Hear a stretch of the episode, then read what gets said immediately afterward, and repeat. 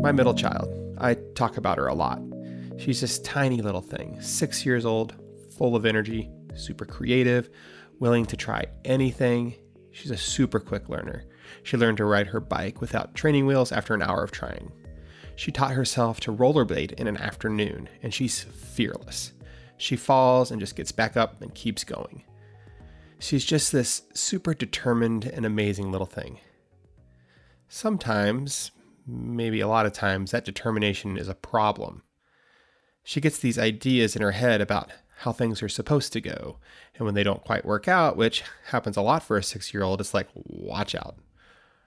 Her meltdowns can be epic full throated screaming, breaking things just to break them, hitting us and her siblings. She especially takes things out on her younger sister, and it can get really bad really fast. I was so worried that sheltering in place with no school, no friends, just us, that it was going to crank her up to 11. But the weird thing is, the opposite has happened. She's calmer, way calmer, and happier and kinder. Her younger sister, who before all this she claimed she hated, they've become best friends. They even hold hands as they play. They literally run around together holding hands everywhere they go. I keep taking pictures of them to have proof. And while I don't want to jinx it, I'm trying to understand why. And it's pretty clear what's different.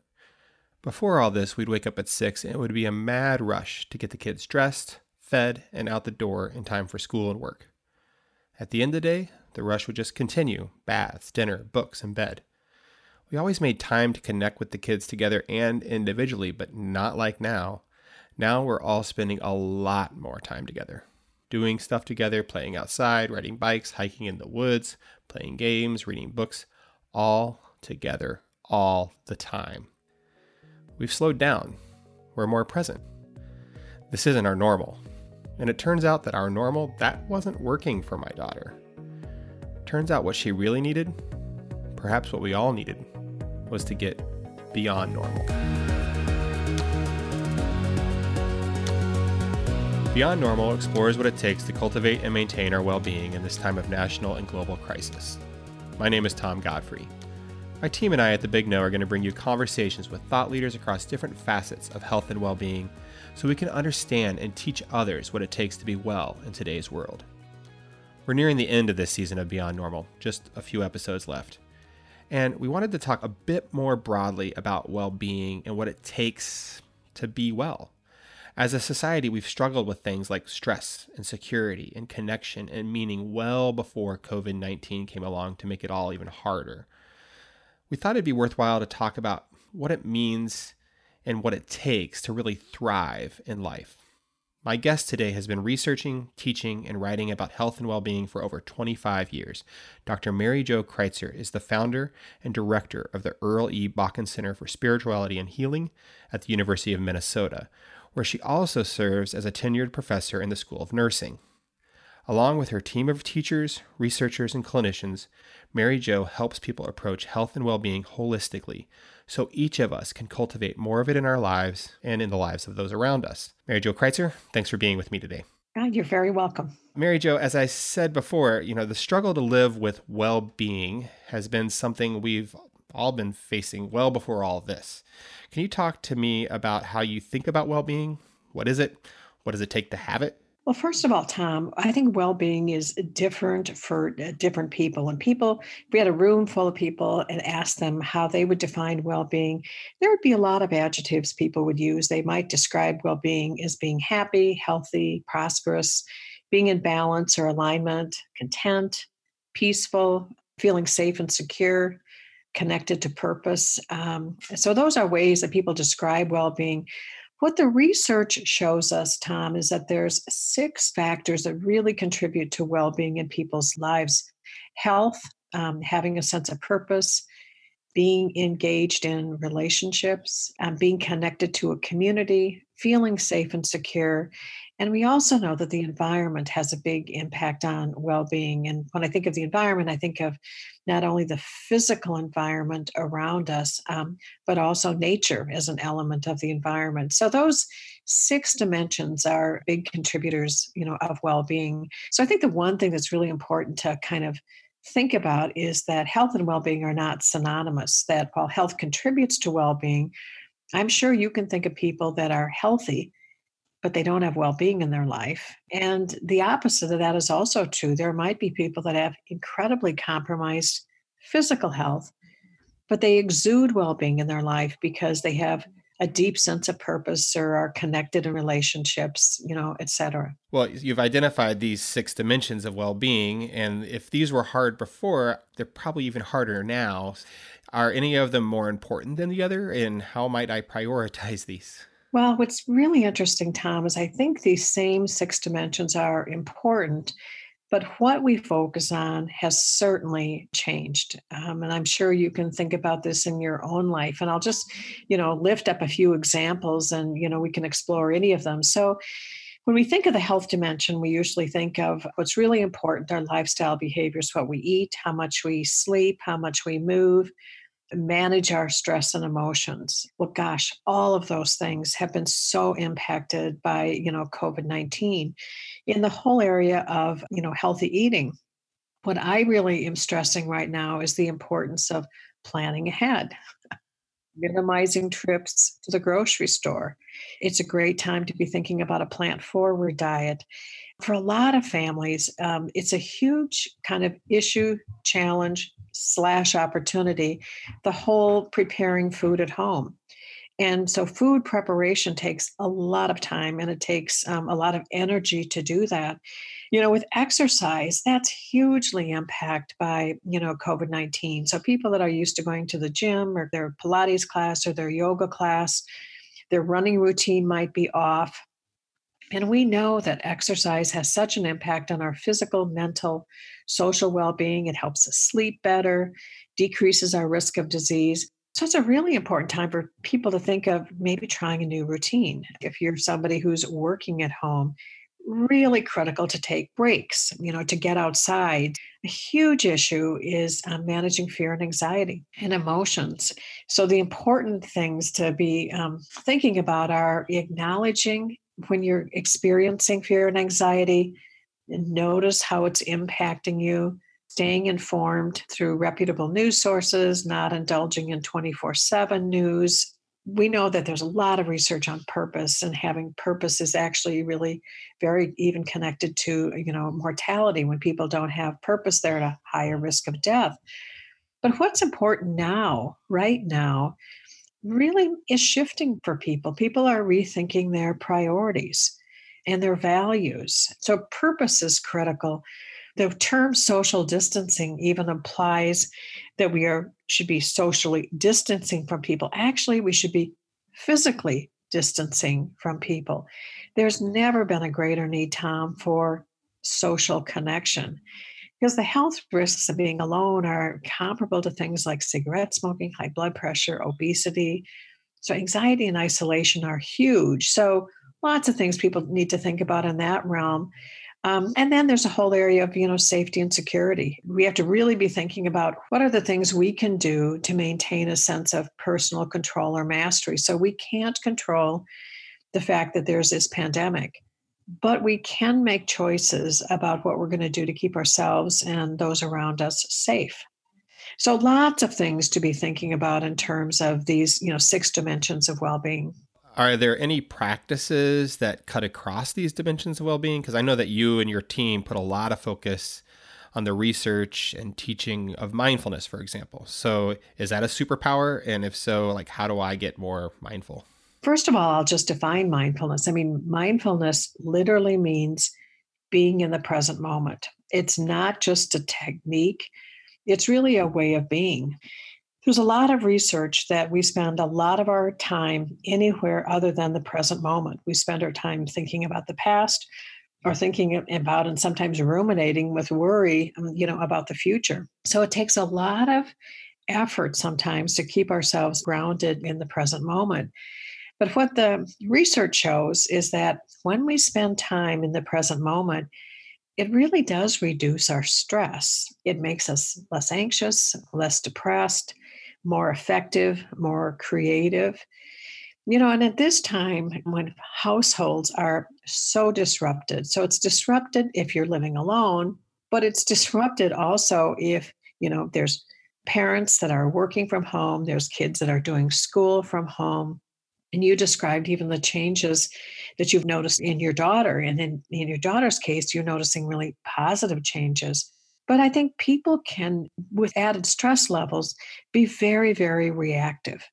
You know something happens and because they're feeling stress and fear and anxiety they react. What mindfulness um, helps us do is notice how we're feeling and then choose how we're going to respond. So if i notice how i'm feeling and my kid is just annoying me or my partner or whatever I can take a pause and sort of decide how it is that I want to proceed. You know, lots of reasons why mindfulness is a good practice to be cultivating. I believe in mindfulness and I've tried mindfulness and meditation and I'm not good at it. I want to keep trying, but what is your response when you hear somebody say, I'm not good at that? And then are there other kind of non meditative practices that might help with my well being? Well, the, the, first thing I think I'd say, Tom, about not being good at it, one of the things that John Kabat-Zinn always says, I mean, he's the person who probably popularized modern mindfulness, is he said there's a reason why it's called a practice, because it's a practice of a lifetime. So it's not something that you should try to think of like being good at and mastering it's a struggle every day on the mat. And he actually even talks after you know meditating for the many many decades John Kabat-Zinn is that you know it's every day people that are serious meditators part of being on the mat and meditating is engaging in sort of the challenge and struggle of, of the practice. But the good news is there are a lot of other things that can also help reduce stress. And certainly there are practices like Tai Chi and yoga, running.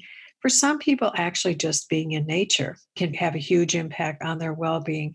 There's all kinds of expressive arts therapy. For some people, listening to music or drawing or you know journaling um, writing so all of those i think can also be really effective practices when I mentioned mindfulness and I said, you know, when you're in a reactive situation, it gives you a moment to sort of stop and pause. There's a practice that we sometimes talk about called the stop practice. And you can actually use this practice whether you are a mindfulness practitioner or not. And what the words literally stand for are when you're engaged in a difficult, tense, anxious situation, slow down, take a breath observe with compassion whatever's going on in the situation, and then choose how you want to proceed. And so that's kind of a simple way to kind of think about, you know, how do you move forward in a challenging situation. One of my colleagues at the Bakken Center, our communications director, Kit Brashear, came out with just another really helpful acronym um, last week. And he, he talked about the importance of picking your words whether you're writing an email or engaged in a verbal discourse, engage with communication, bringing patience, intention, clarity, and kindness.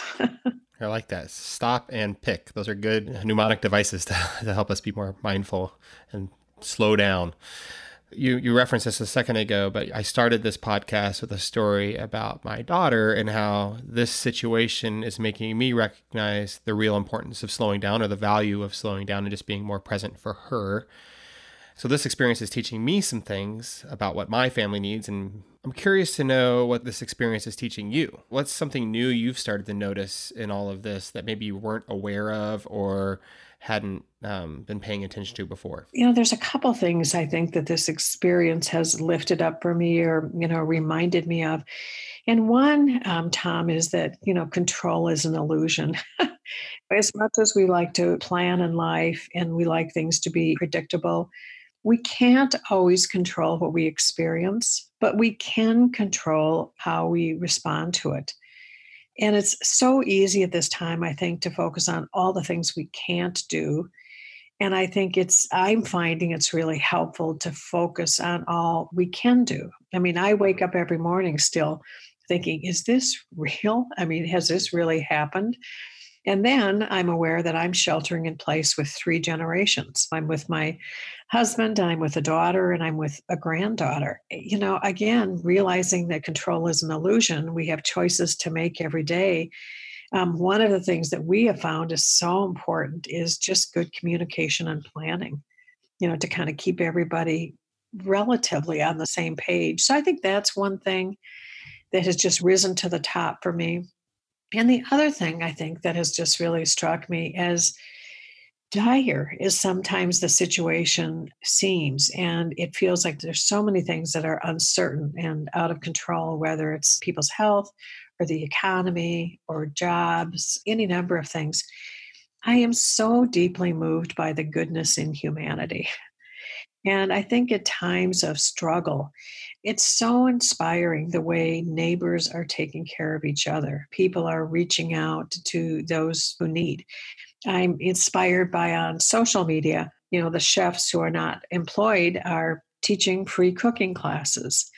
The amazing both amateur musicians and professional musicians that again are just doing daily or weekly concerts. So I think some of the um, the real goodness of humanity was also emerging during this pandemic, and in many ways, that goes back to two of those dimensions of well-being I talked about. One is purpose, I think people are finding that maybe their greatest purpose is in reaching out and serving. And I think it's become so apparent um, the important role of community that we're in this together. And the only way that we're going to literally survive is by doing this together. And that it's a critical time for us to shift our orientation from one uh, that it's all about me to it's all about we. My kids go to the neighborhood school. It's a few blocks away. And the teachers are planning a parade today. And so they are all getting in their cars. They put together a map and they're driving around the neighborhood. Most of the kids that go to the school are within a certain radius of the school. So they, they sent out the map of where they're going, and then all the kids are going to go out with signs and stuff and line the streets and kind of cheer on the teachers. I think that's just a beautiful way of how they're trying to maintain the community of the school and also celebrate teachers and all that they're doing. So fantastic example. Fantastic example. Well, Mary Jo, I'd like to talk a little bit more directly about what's going on right now. You're a nurse, and your fellow nurses are on the front line of all this.